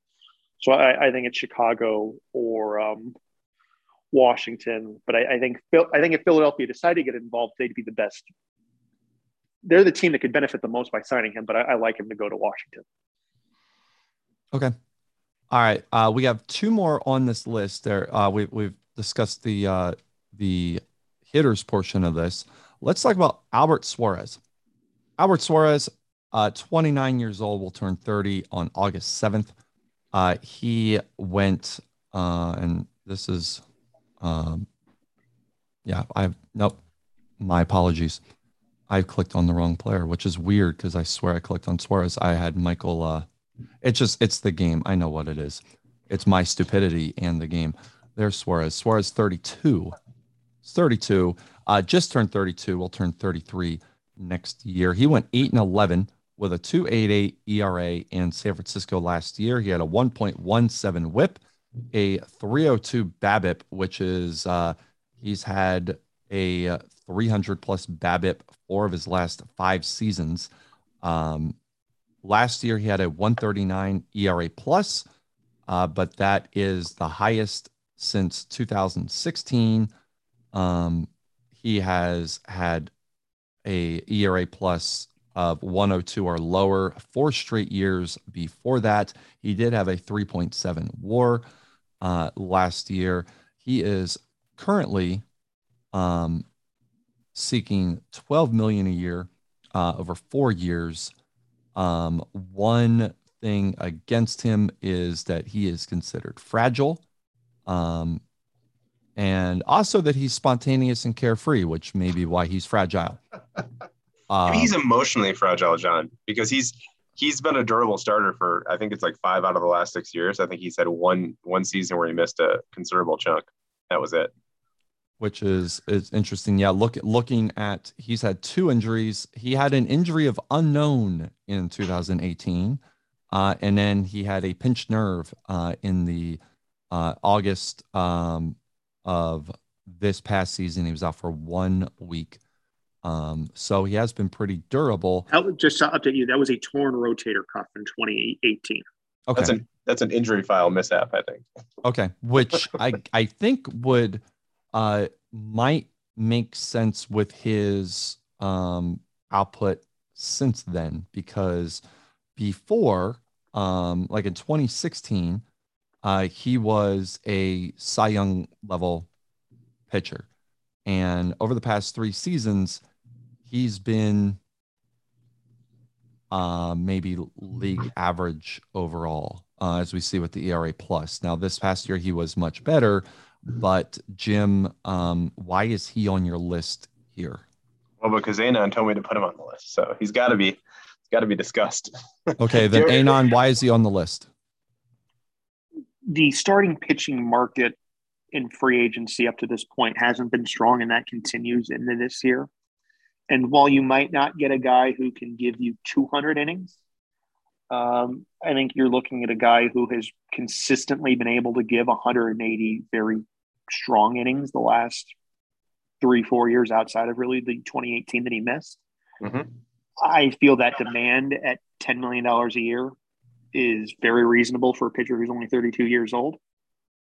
I think there are a lot of things working for him that make him a piece that can bring value, especially if we're looking at bats and we're talking about Cesar Lopez, who's maybe a 7, 8, 9 hitter commanding $17 million a year. You can get a mid-rotation pitcher at $10 million a year in the right fit.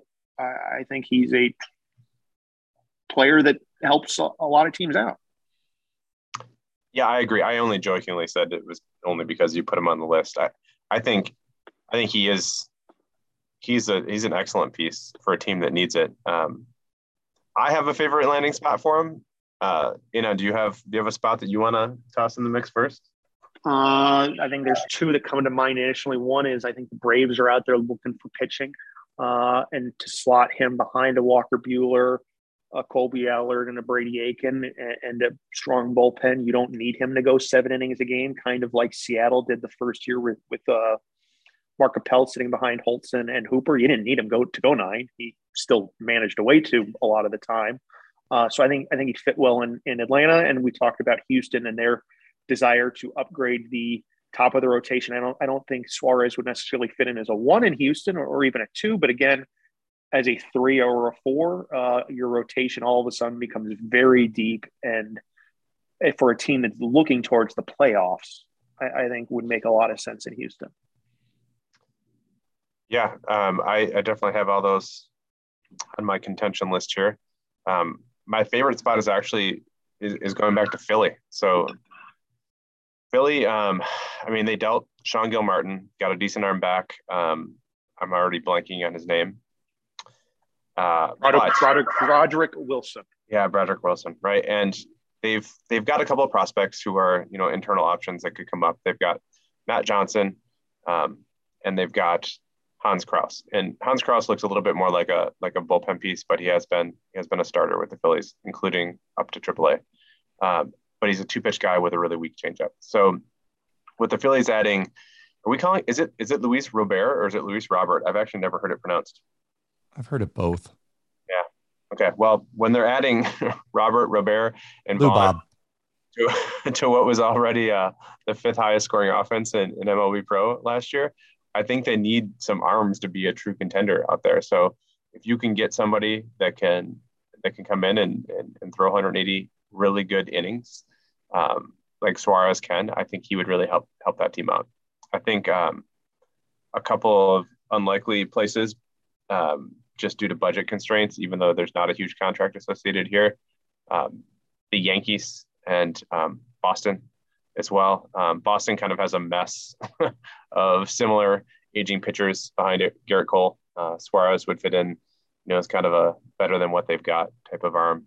You could probably even slot him in as the number two in Boston if they can make a deal happen there.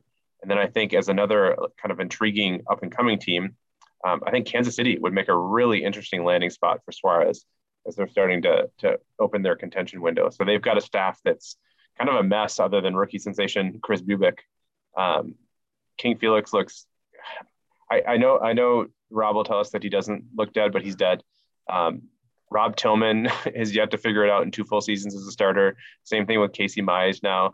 Jason Neal doesn't bring anything better to the table. So, you're almost kind of wondering with KC if they've got a problem with internal, pitching coaches or something that's making this a mess. I just feel like they should have more talent in the rotation there than they do. But I think Suarez would be a great spot for him to land. You're right on both accounts. We saw them go out and get Felix Hernandez. So I think they are a team that's willing to bring in the veteran arm. And I think you're also right that Felix Hernandez's arm is dead. Kenny Funkhouser's not ready. I think there's a chance Kevin Knaust could have an opportunity in spring training to win a back of the rotation spot, but in a division outside of Minnesota that I think it's in that interesting position where I don't know what to make of Cleveland at this point in time. And then you have the Tigers and the White Sox that are up and coming, but are still, they're up and coming, but they have a lot of ground to gain. Yep. So if you're Kansas City, you're kind of in that same position. Are you good enough to make a run at the division, which might be questionable, because in the American League wild card spot, at least again this past season, was very difficult to come by. Those spots were decided well before September, frankly. So does Suarez make sense in that sense that all of a sudden you're competing for a playoff spot? I don't know, but I like the makeup that it's a good fit. It's a very good fit in Kansas City. And I think your other point, Jim, Philadelphia makes an awful lot of sense. Their pitching, like New York, wasn't good, both in the rotation and in the bullpen. So if you can get 180 consistent quality innings and you still have a Pedro Magana, Matt Latos, when healthy, somehow is still producing, but he would go a long way to helping an offense that could be very good. All right, so make your final destinations here for him. Where do you think he's going to end up? I think because budget's not a concern and pitching is a concern, I think he ends up in Kansas City. To be honest, I think that Rob is looking to make that type of move with his team to really push to the top of the Central. I think it's Atlanta. I have it on good authority that the Braves are out hunting for pitching. I think they copy some of the makeups that some of these other teams have done. You have your top of the rotation again, and Allard and Buehler, and even Brady Aiken at 3. I think they're comfortable with Porter Curin at 4. But Albert Suarez gives you 5 really good starting pitchers. And it makes maybe the reliance on your bullpen not as needed. So I think he ends up in Atlanta. And that'd be so wild to me. I look at Atlanta as a team. It's like you telling me that Seattle's going to go acquire more pitching. That's what it feels like. Or the Brewers are, really looking to acquire another pitcher. And Rob, I didn't even mention Robinson Rivera. So you'd have all of a sudden 6 really, really good arms. Brenton's not here right now, but when I see Atlanta, the position of need to me is another corner outfielder. And I think if you sign Albert Suarez and you put Porter Curin on the market, all of a sudden you're able to maybe fix another hole while bringing in a quality piece. So I think it's Atlanta. Okay. That brings us to the last player on this list, and that is Andy Otero. Otero is 29. He is a lefty. He has had a bit of a – he's had a very interesting career. Last year, he spent time between San Diego and the Angels. With the Angels, he had a whip of .62. He gave up 26 hits in 51 and a third inning, struck out 73, only walked 6. Overall, he had a whip of .71. That's coming off of, that makes it 3 of the last 4 years that he has had a whip of right around 1 or below. Now, granted, 2 of those years he was with the Padres, and the Padres is a B-sided pitcher's park, but that's neither here nor there. He saved 38 games back in 2020, has been exclusively a reliever, and has done quite well at that. He had a 1.9 WAR last year, had a 198 ERA plus, including a 256 ERA plus in Anaheim, along with a 202 BABIP. Jim, and I think you have it listed here. You have him listed as a starting pitcher, and I know he's listed as a starting pitcher in official guides. Do you think that he can, would teams be looking at him to make the transition to a starter? He's only 5'9", 180. Yeah. He's a bit of a left-handed Tim Lincecum, but we've seen Lincecum succeed. So I'm not going to say he's got Lincecum stuff, though he does have 3+ pitches, including an elite changeup. Are you looking at him as a closer or as somebody who might be making the adjustment to starter transition? I'm going to be curious to get Anonymous's take on this one, because I just copied in the position straight out of the game, right? So I had him listed as a starting pitcher, and when I looked at him, and he's looking for starting pitcher type money almost, and he's never been a starter in his 4 years in the league. Like you said, he has 3+ pitches, including just a devastating changeup. He's looking for $120 million over 6 years. I almost wonder if someone would try him in their rotation. I mean, in a pitcher's park, maybe not worry so much about that, that home run per nine rate. He's got pinpoint control. I don't know. It looks like to me, just based on usage numbers, that he must be sitting in kind of one of those stopper multi-inning reliever roles. I'm just curious what people think he could do. 398 appearances in the big leagues, 1 start. Yep. Why is that?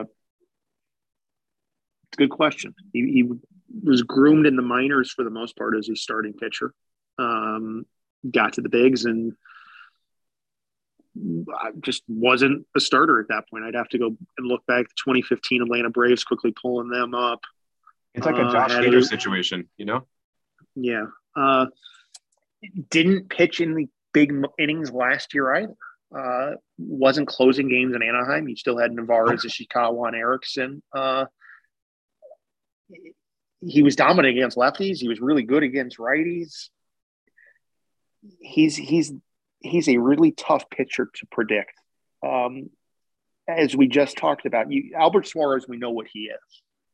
He's done it for four years in a row, and he's asking $10 million a year. Are you going to give Otero $22 million a year as a question mark to become a starter? No. I actually don't know where this demand even comes from, to be honest. I think it comes from, his scorched earth 0.71 whip with a 11.3 Ks over 9 innings situation last year. I mean, I think that's where that comes from. You can't give somebody $20 million to throw 70 innings. You just can't.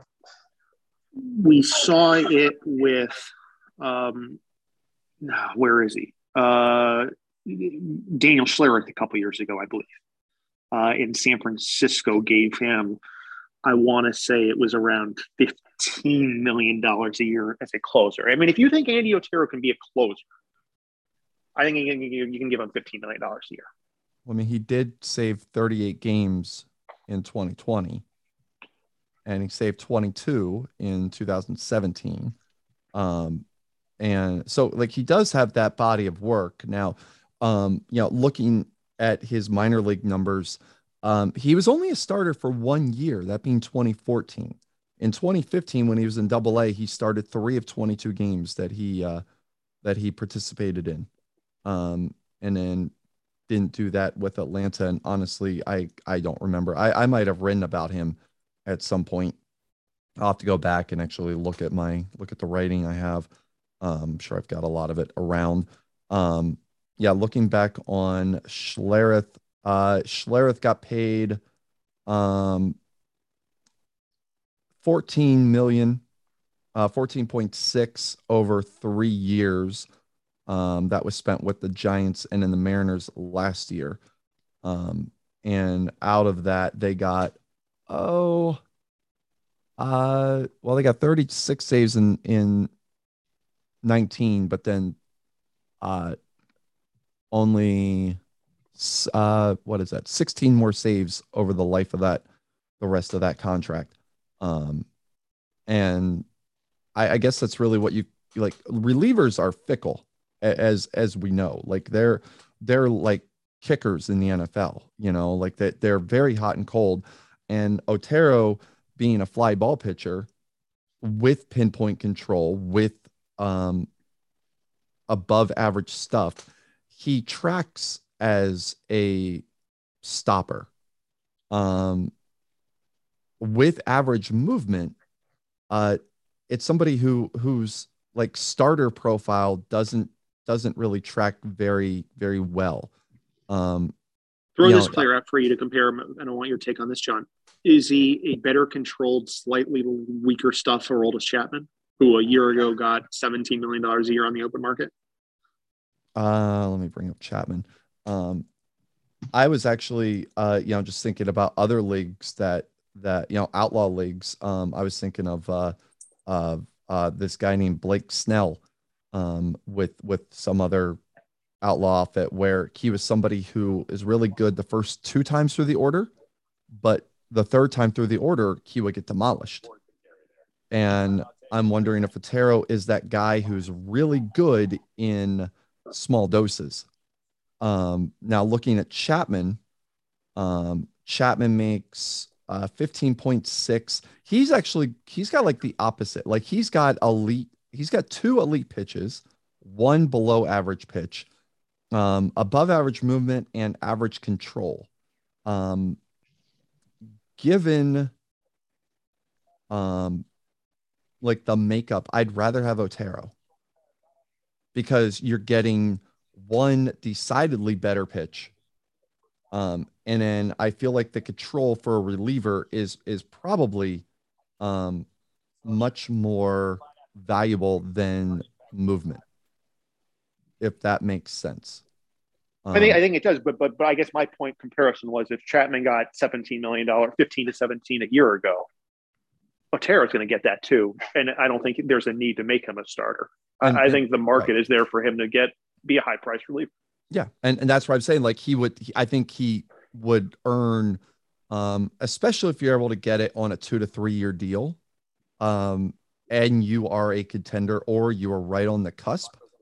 Yes, I feel like Otero would deserve and earn that money if you stay committed to the role that you are signing him for. I think that would make a lot of sense. So Jim, where do you have him going? He could end up anywhere. I don't know. I've got anywhere's not a team. I've got a list. I think Philly could make some sense. Just because we talked about the need for pitching, same with Boston. Either LA team I could see jumping in.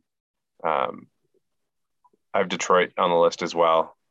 Cubs, Toronto, if they can find a way to fit some more money on that roster. We know we heard how many woes that bullpen had last year.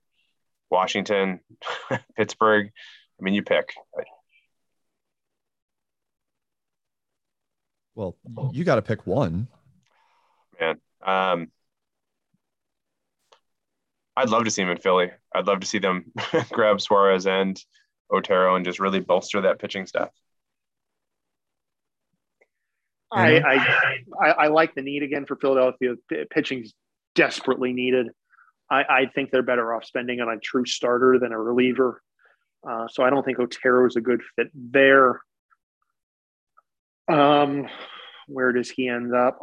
That's a good question. He really could. He's a player that makes a lot of sense for a lot of teams.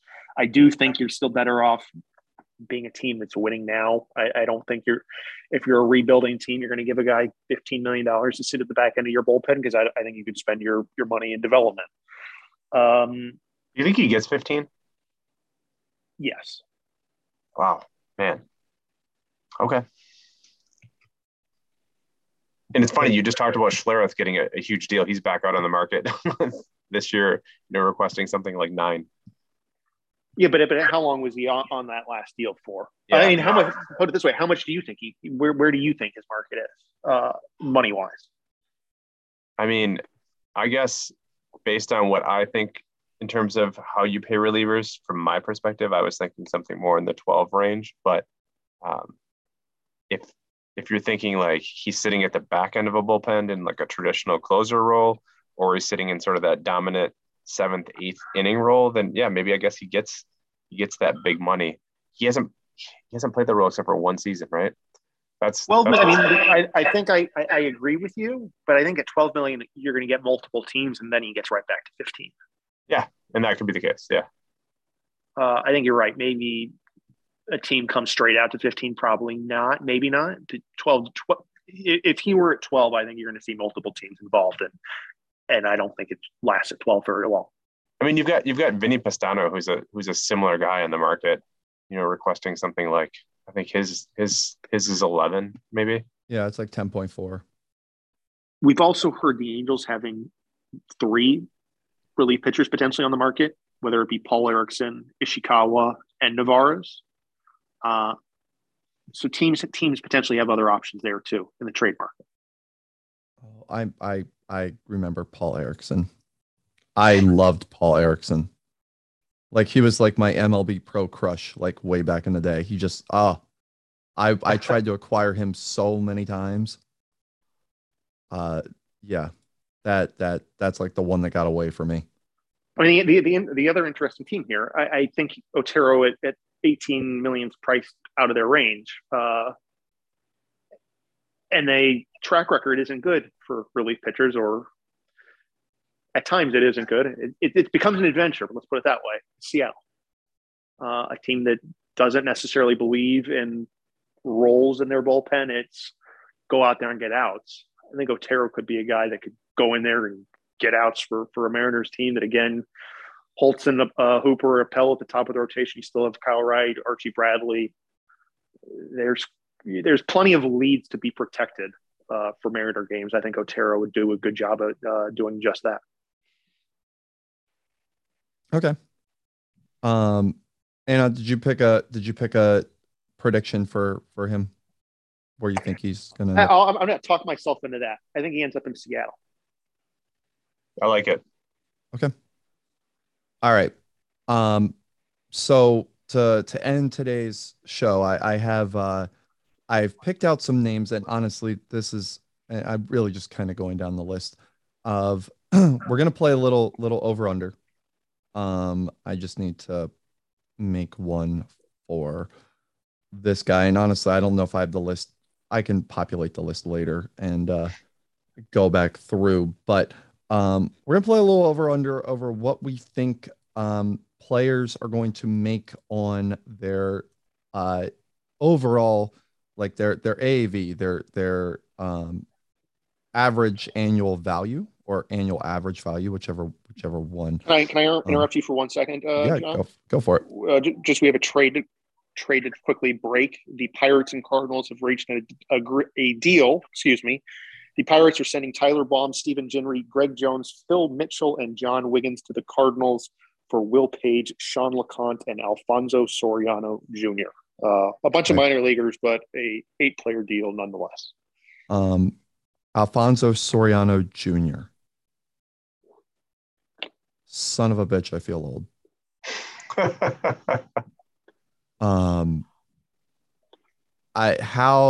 I guess do either of you know who the centerpiece in this is? Or is this just lottery tickets for lottery tickets? I'm not buying. Let me try to sit down. And I don't want to put anybody on the spot here. For this. I just don't. There's some Rule 5 guys. I believe Stephen Gingery was a Rule 5 eligible player who is a deep. I believe he's close to being ready for a shot from Pittsburgh. I think I want to say he is, but I could be wrong. I don't know much about these players off the top of my head. Okay. We'll dig in. Let's see if we can crush out the over-under game in 5 minutes. That's when I need to break. Okay. Yeah, that makes sense. So what I'm going to do is I'm going to give you a player and a value, and you just tell me if you think they're going to end up signing for more than that value or less than that. If Brenton's around, or if Brenton still thinks that everybody's on mute and that we're just sitting here having a seance or something and not speaking, then Brenton can speak up. But as it is now, we'll go with just you two. Ohashi, $27.5 million AAV. Jim, we'll start with you. I'll take the slight under. Under 25, 24, 25. Okay. Buster Posey, $20 million. Man, I looked at the market for catcher and for contending teams to need catcher. I don't know. I'm going to say under. I think he could, if he can get 2 years, I think he can get his $20 million. If he wants more than 2 years, he's not getting 20. So are you taking under? Okay. All right. Arenado. Which I'm actually, Arenado, I have at 22.7. I'll take the over. Under. All right. Evan Longoria. I have Longoria at 17.5. Over. You know, Jim? Man, I think that's pretty spot on. I'll say over as well, though. Okay. Yeah, I was originally way low on that, just looking at the age. But Caleb Cowart, I have a $21.5 million. I'll take the over there as well. I think there's going to be enough competition for his services to push it over. Okay. Over. All right. Now I think we start getting some interesting ones here. JD Martinez, I have at $16 million. 34, coming off a year in which he hit. I don't have that part up. Coming off a year in which he had 250 with 6 homers, 22 RBIs with Arizona, and 248, 17, 61 with the Dodgers. I'm going to take the slight under. 16 is a good number. I'm going to go agree under. Okay. Brett Lawrie. I have at $18 million a year. I think teams are going to be scared off by that second half. I'm going to take the under. I think, again, 15's the range, so under. All right. Andy Otero, $15.5 million a year.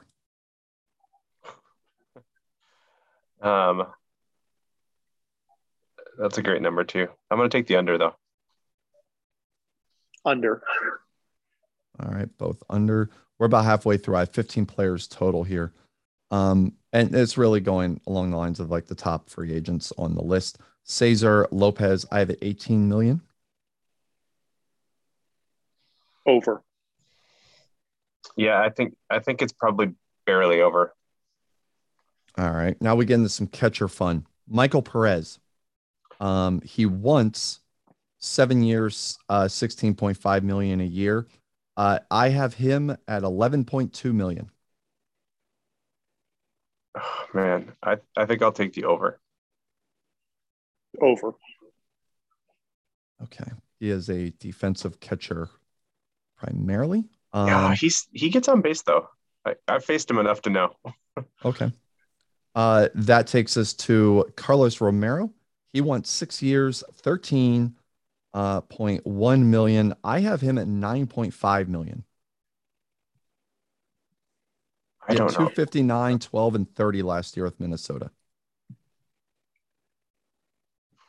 Under. They're two teams pay for top end catchers, aren't going to pay for an average catcher. I think under. Yeah, I think probably quite a bit under. Yeah, and also he's 31. That's a tough one to. I think I would probably take the under there too. Jose Iglesias, I have at $8 million per year. Under. Why we are rumored to be interested in Jose Iglesias is very concerning to me. I don't know why anyone would pay him anything. So I'm going to take the under. All right. Miguel Cabrera, I went, I did something different. The over-under for Miguel Cabrera is at 1.5 years. Will he get a multi-year contract? Miguel Cabrera, how old is he? 38? He's 38. He wants 5 years. Yeah. 5 years at about $63 million. Again, he's a good player. The issue is what? He's a DH on a winning team. It's the fit, yep. He's not going back to Toronto. The Angels aren't paying him. He's not going to Seattle. And Minnesota has Gary Copeland. So, no, under. But I don't know where he ends up. He's someone begging for the DH in the National League. Yeah, he had 232, 35 homers, 100 RBIs last year. So probably not going to be a guy who hits for average much. I mean, he deserves a good contract. I'm with Jim. The fit's just not there. Not there. I think it's going to be under. And if we're talking about possible landing spots, I could see a team that's full on rebuilding, like Texas, just taking it for the fan interest bump and the ticket sales. Oakland, same thing, like they did with Rizzo last year, or even Kansas City if they want to add some thump. But I'll say under. I'll say it's a 1 year deal. Okay. Jake Jeffries, 34-year-old catcher seeking 5 years, $12.6 million per year. I'm going to say, and actually I'm going to change this completely. I'm going to just ask a simple, is he in a camp when camps start? Yes. Yep. As a backup catcher. And he's not even a catcher. So I don't know. So then I guess I can play the over under on this. I'm going to put the over under at 3.5 million. For a backup catcher. I don't have any idea of the market for him. I'm going to say under just because I don't know. I thought his defense, I remember his defense being better than what it appears to be. I will say under. And I maybe will change my mind that he's on the camp by spring training. I thought his defense was much better than what it is. Yeah, it's not very good. And then that gets us to our last one, Albert Suarez, $14 million a year. I'm going to take the over. I think there's going to be a lot of competition because he is the pitcher, and there's so much need. Great. I think we see some of these batters signed first, but he's the guy if you want a starting pitcher. I think he gets more than that. Okay. I'm gonna just throw one more your way. Jose Abreu. And I'm gonna put the over under on him at 8.5 million. He's 34. He did hit 244, 25 homers, 48 RBIs. 1.3 WAR, had an OPS plus of 104 last season. Under, and he might not even end up on a team to start the season. Oh, I think I would go the other way. I would say over. I think the market will be slightly bigger than that for Miguel Cabrera. So I think Abreu at the 4 years younger gets the money that Cabrera maybe should get. Oh. Mm. Deal. All right. Hey, I want this. Can I add one more to close it out? Yeah. Who gets more money, Andy Otero or Albert Suarez? Are you talking average yearly value? Yep. Suarez. I would say Otero. I'm going to say Suarez by a lot. I would say Otero because he's the best pitcher on the market. Like overall, he's the best pitcher on the market. And we don't know if anybody's going to try and make him a starter yet. So I'm going to say Otero because he has the best body of work overall. I thought you were just going to say best body, and we were going to leave it at that. That was a great closer. He is very much a hot bod. One last question. How many picks do you think will be made in the Rule 5 draft? Jim, we'll just start with you. How many total picks will be made in this week's Rule 5 draft? 17. Over 25. Okay. I couldn't even figure out an over. Like, that question just came to me as it was. So next weekend, at least, will probably be the next time I'm able to record, do a Rule 5 recap and whatever nonsense has come up since then. And I think I have a couple other topics to bring forth. So, Anon, anything you wish to say before we end it?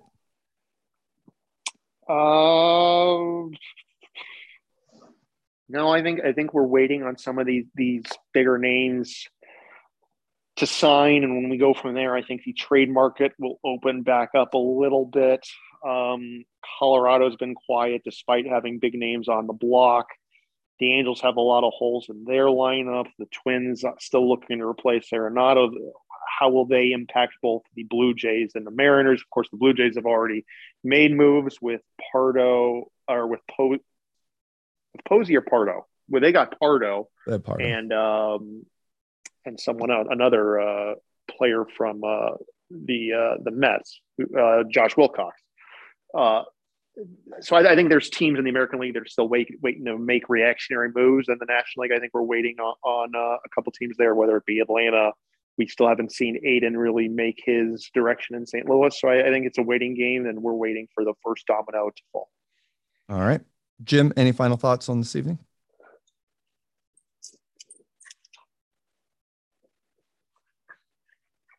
I don't think Jim has any final thoughts. I think, Jim has bounced off. So Jim had no final thoughts. So for Anon, for the ghost of Brenton Hefferman, for Jim, and for Felicio Roxa, who will always have a place in my heart, this is John Comey. Thank you for listening to the as yet untitled baseball show.